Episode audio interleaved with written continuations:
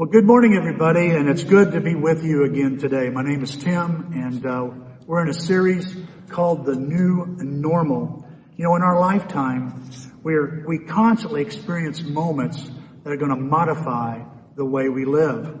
Technology is going to do that. Maybe something happens in your life, an event or a milestone, a personal experience, even a choice can open up a whole new chapter in your life. And I want you to know this morning that God wants to open up something new in your life as well. Look at this passage with me in 1 Corinthians chapter 5.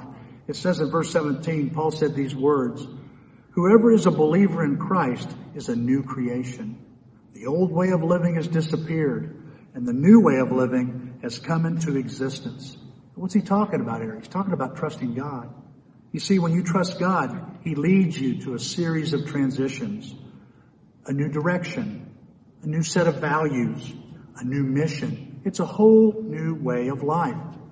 And sometimes, when you think about it, sometimes life heads in a new direction on the heels of a mistake. And today that's what I want to talk about. I want to talk about what God wants you to learn from your mistakes. John 8 chapter, uh, chapter 8 verse, verses 1 through 11 has a great story of, of someone who's uh, made a huge mistake in their life. And it's about the woman caught in adultery. Let's read it together here. John chapter 8 verses 1 through 11. I'm reading out of the New International Version. At dawn he appeared again in the temple courts where all the people gathered around him and he sat down to teach them.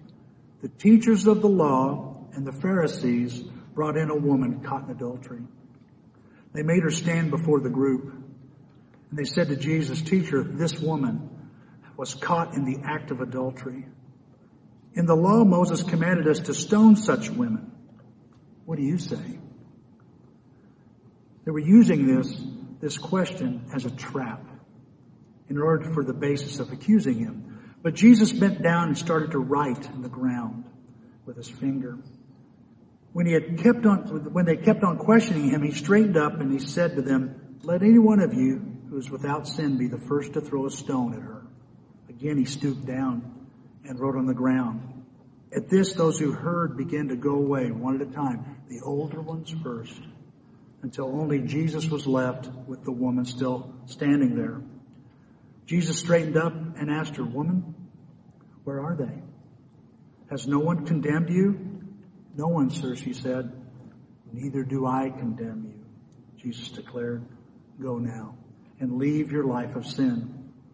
You know, Jesus is using this incident here to teach the crowd, the scribes and the Pharisees, this woman, his disciples, and you and I a thing or two about how we should address our sin.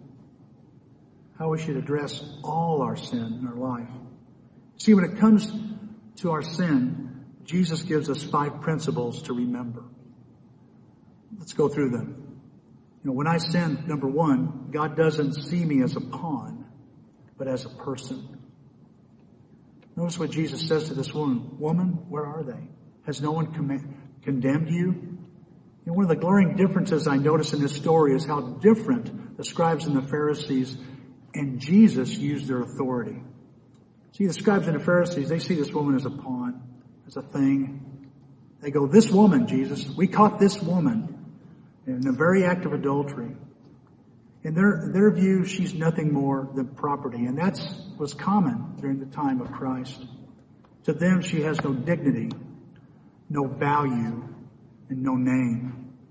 You see, they see her faults. They don't care about her backstory. They don't care what she's been going through. They see a thing, and they want to use this thing, this person, for their very purpose. Now listen to me closely authority that uses and abuses people is wrong. It's inhuman. Whether you're a preacher, a parent, or a policeman, it's wrong. And see, Jesus doesn't see this person as a thing. She sees her as a human being. He said, he, yeah, he says woman. He says woman, where are your accusers? You say, well, doesn't he call her a woman? Well, he called his mother that too. He didn't say this woman. He addresses her with respect. I was reading this week about how caring doctors are always about names. It's important for them to remember a patient's name. They said that's the most important thing. A patient needs to know you care, and one of the ways you show you care is you remember their name. You don't see them as cases. You don't say, "Oh, there goes the, a kidney transplant," or "There goes, you know, uh, somebody with that's sick," or "There's a high blood pressure person," or "There's a there's some money there." There's a there's some uh, eye surgery or something. No, they don't look at people as cases. Caring doctors, uncaring doctors look at people that way. Caring doctors look at people in a more personal way. God always looks at you in a personal way. I'm amazed at how much the Bible is fond of names.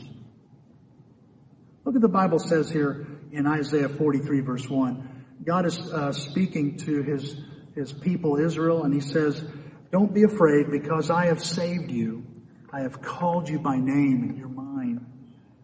I don't know if you know this, but there's about 2,000 people in the Bible that are listed by their name. I remember one time, um, years ago, I used to sit on a daily text. I'd read the Daily Bible by F. LaGard Smith. Great Bible if you ever want to read the Bible through in a year. And, uh, you know, you get through the first five books. If you can get through the first five books of the Bible, you're, you're pretty well home free, you know. Uh, I remember doing a series on Leviticus. Uh, Leviticus is where it's the Brussels sprouts in the Bible is what someone called it. Uh, it's where devo- your devotional life goes to die. Uh, well, what about numbers? You get into numbers and it's just lists of people. And I remember getting to a list of uh, the passages that I was reading one particular morning was just lists of names. Most of them I couldn't pronounce. Most of them I didn't, didn't know backstory on.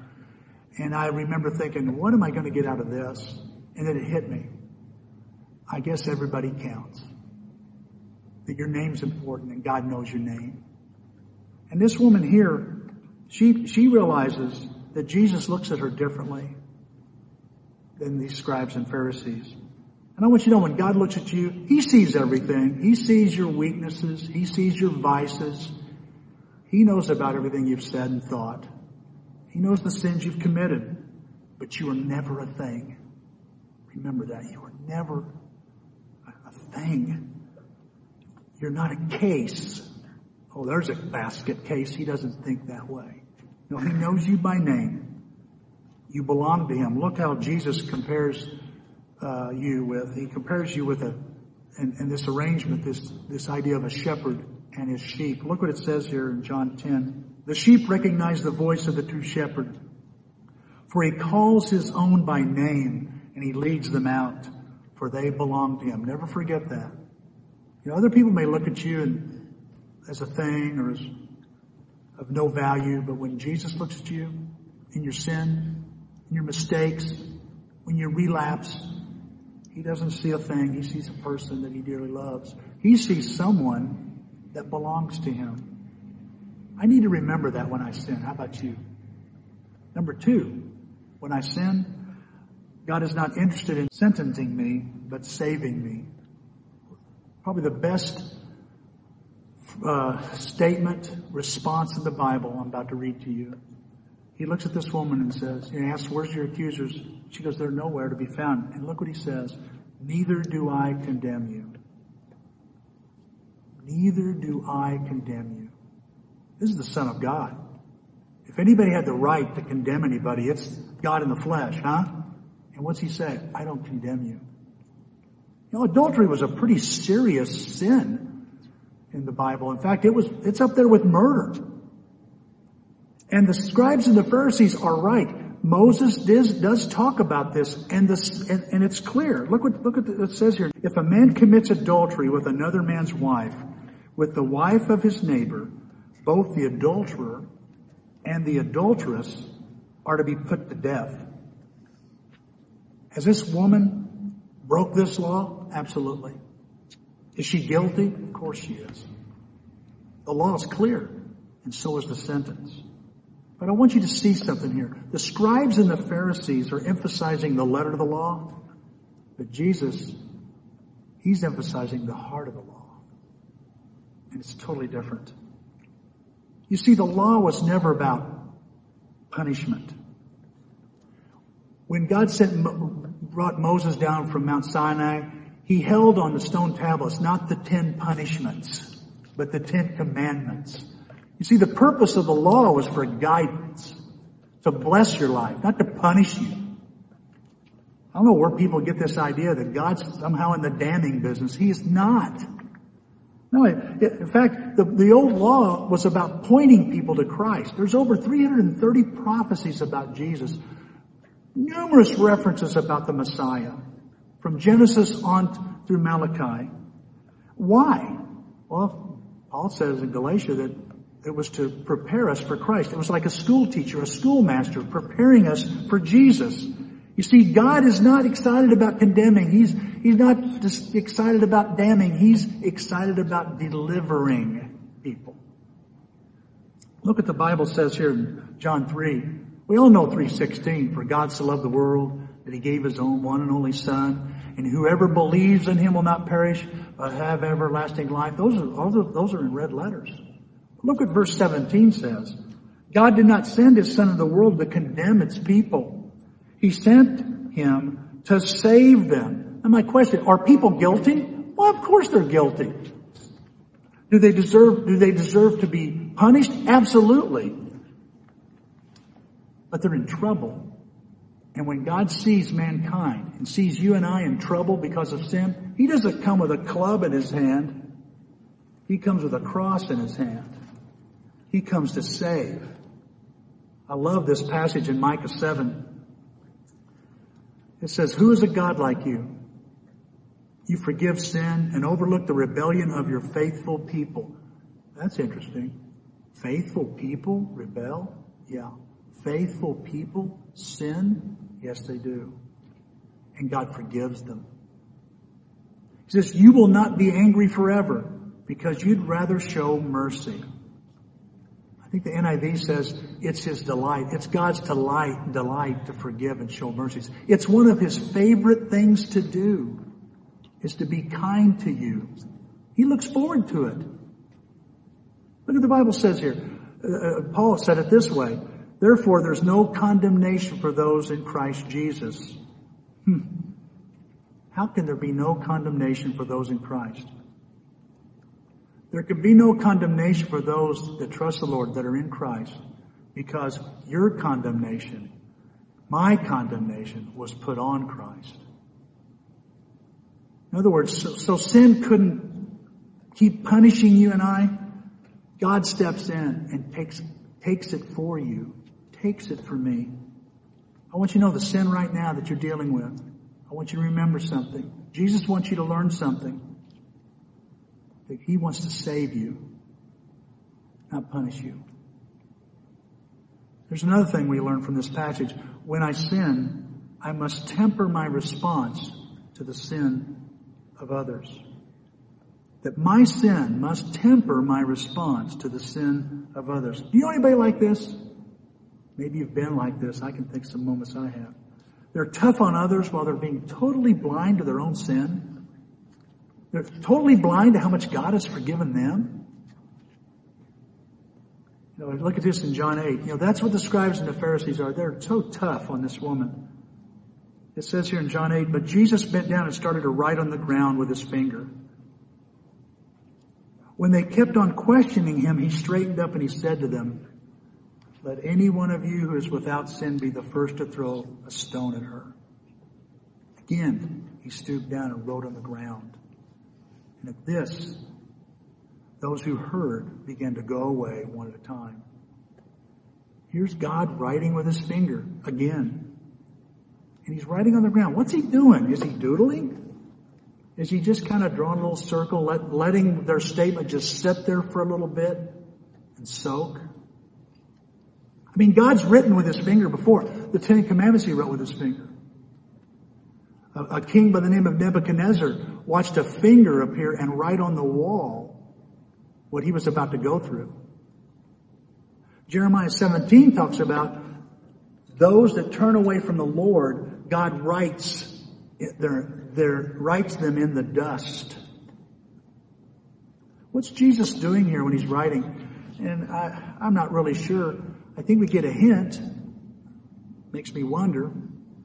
This word behind write, you know, the, the Greek word for write is grapho, like we get the word graphite in a pencil. But here this word is katagraphene, and it means to write something against someone. So is Jesus writing maybe some other sins that maybe folks in the crowd have been?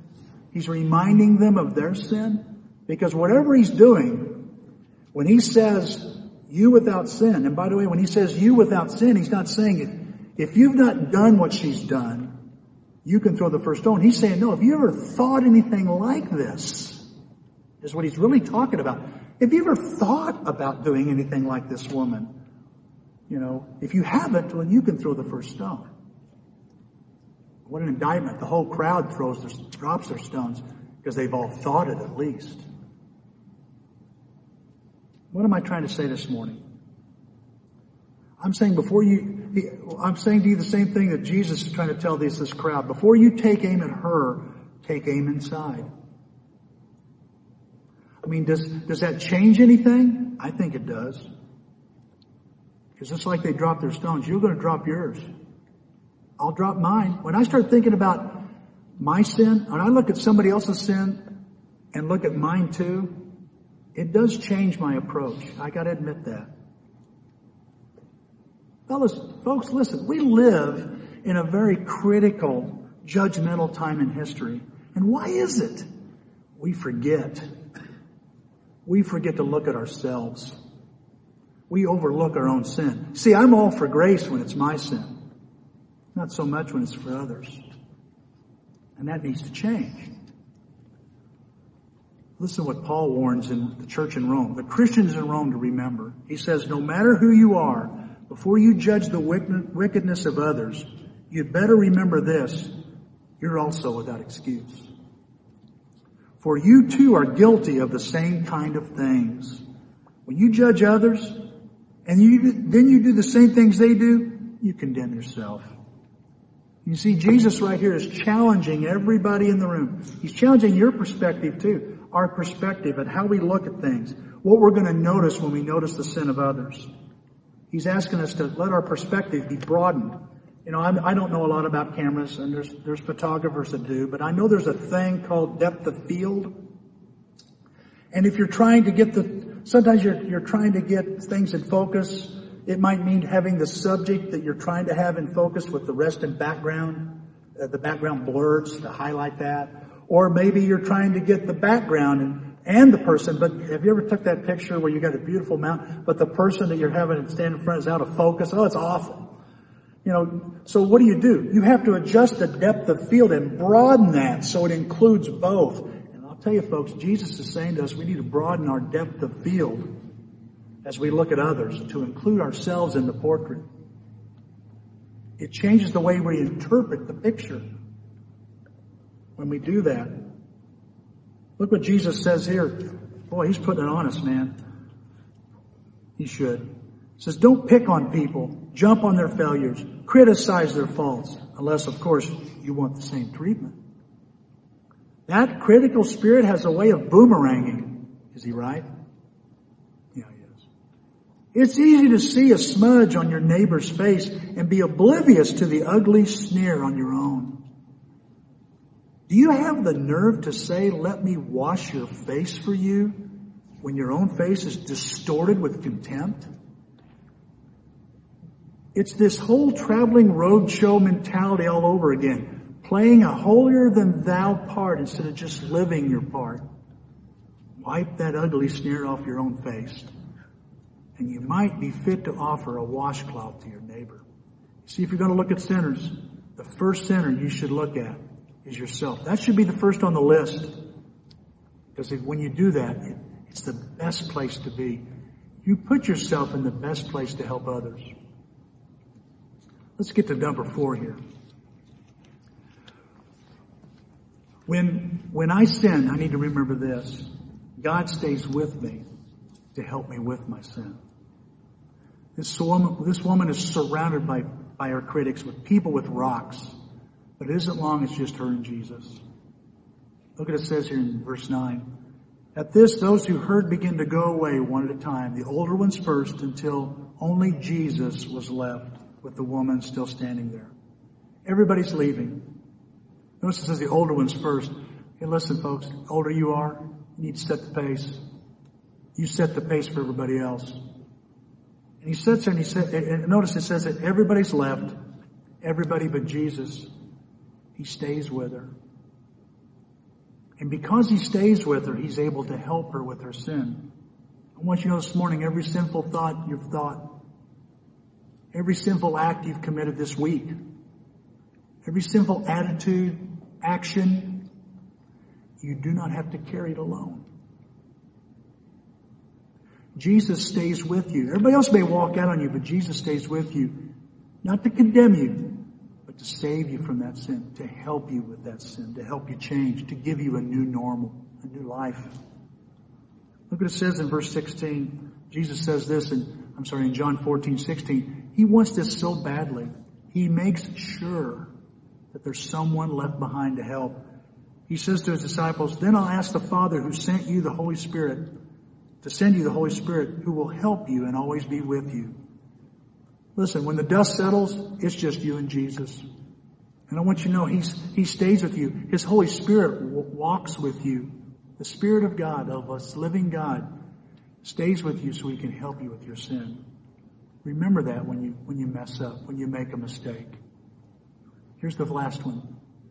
When I sin, my response to God's grace is to turn from my sin. There's no better response. There's all kinds of, I got to thinking about this early this morning. There's all kinds of motives for doing something, even doing the right thing. Sometimes I can have the motive of fear. I'm doing the right thing because I'm afraid if I don't, I'll get in trouble. Or maybe I'll do something because of greed, because it's some selfish desire. Or maybe it's pride. I'm doing this because of, of some prideful source, some prideful motive can I tell you there's the greatest motive of all is gratitude? The greatest motive of all to do something right is for love and gratitude. And it's on the heels of love, of God's love, that this woman experienced some gratitude. And Jesus is able to say these wonderful words to her.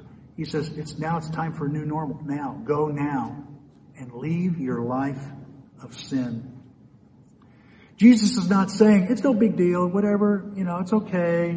Go ahead and keep living like you used to. No. He's saying, you've got to change this.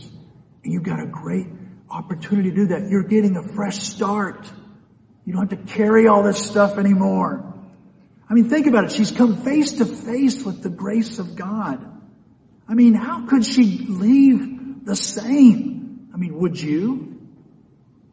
Or better yet, do you? Do you leave the grace of God every day the same? Oh my. He, God doesn't want you to, to do that. You know, grace, grace is not some wimpy thing. It is passive and it's, it can be very, it's a very aggressive. And I want you to know this morning, because of that, I can, you and I can no longer be passive about our sin. We can't. Grace calls you and I to an, to an alternative lifestyle, a new and different lifestyle. It's a life of holiness. So look at these verses as we close. Let them encourage you.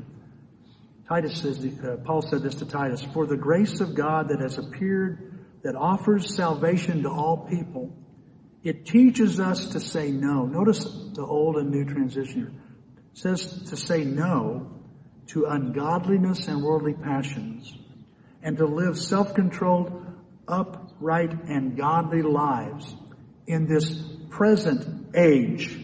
He's saying right now, now we're living a different life. In this present age, you're leaving your old life of sin and now you're living a new life and it begins. It begins the moment you trust the Lord. I love Romans 7 here.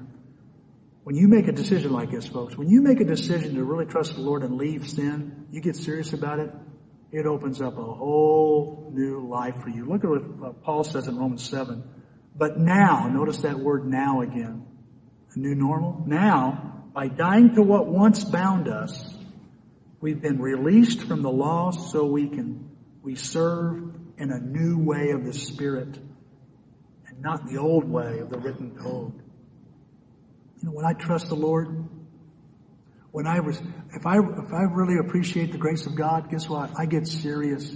He got, his grace got serious about my sin because the love of God was displayed. That grace was displayed by the, by the courage and faith and boldness and sacrifice of Jesus on the cross.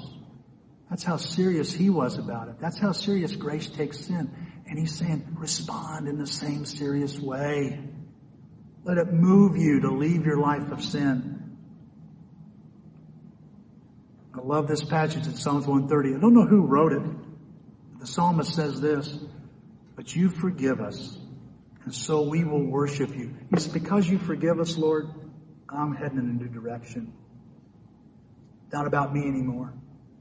Not about what I want. I'm going to worship you. You're going to be first in my life. Sin's not going to be reigning in my life. I'm not going to yield to sin. I'm yielding to you. I bow to you and I rise and walk this new life. Let me ask you a couple of questions as we close here. Two of the greatest statements I feel like Jesus says are in this, in this passage. Neither do I condemn you. Let that sink in. Of all the people that you should care about how he feels about your sin, he feels, he feels, he's serious about it, okay? But look what he says. I don't condemn you either. I'm not about that. He doesn't condemn you. The sin you're in right now, he doesn't want to damn you for. He wants to deliver you from it. And then he says, go and leave. Go and leave. And let me ask you if you could do this wherever you are. Write that, write that word, those three words. Go and leave and put a blank there. What is he asking you to leave? He asked this woman to leave her life of sin. What specifically could you say? He doesn't condemn me for that, and he wants me to leave that. What would it be? Let me ask you, will you walk away from it? Do you have the courage and the gratitude to walk away from it? You can this morning. Because when you do, a, nor- a new normal is waiting for you. A new life. Let's pray. Father, we bow and we thank you for your incredible love. I, Father, I just think about how many times I've screwed up, how many times I've messed up. What I've, what I've said this week, what I've thought this week, what I've looked at, what I've heard. And we all think about that, Father.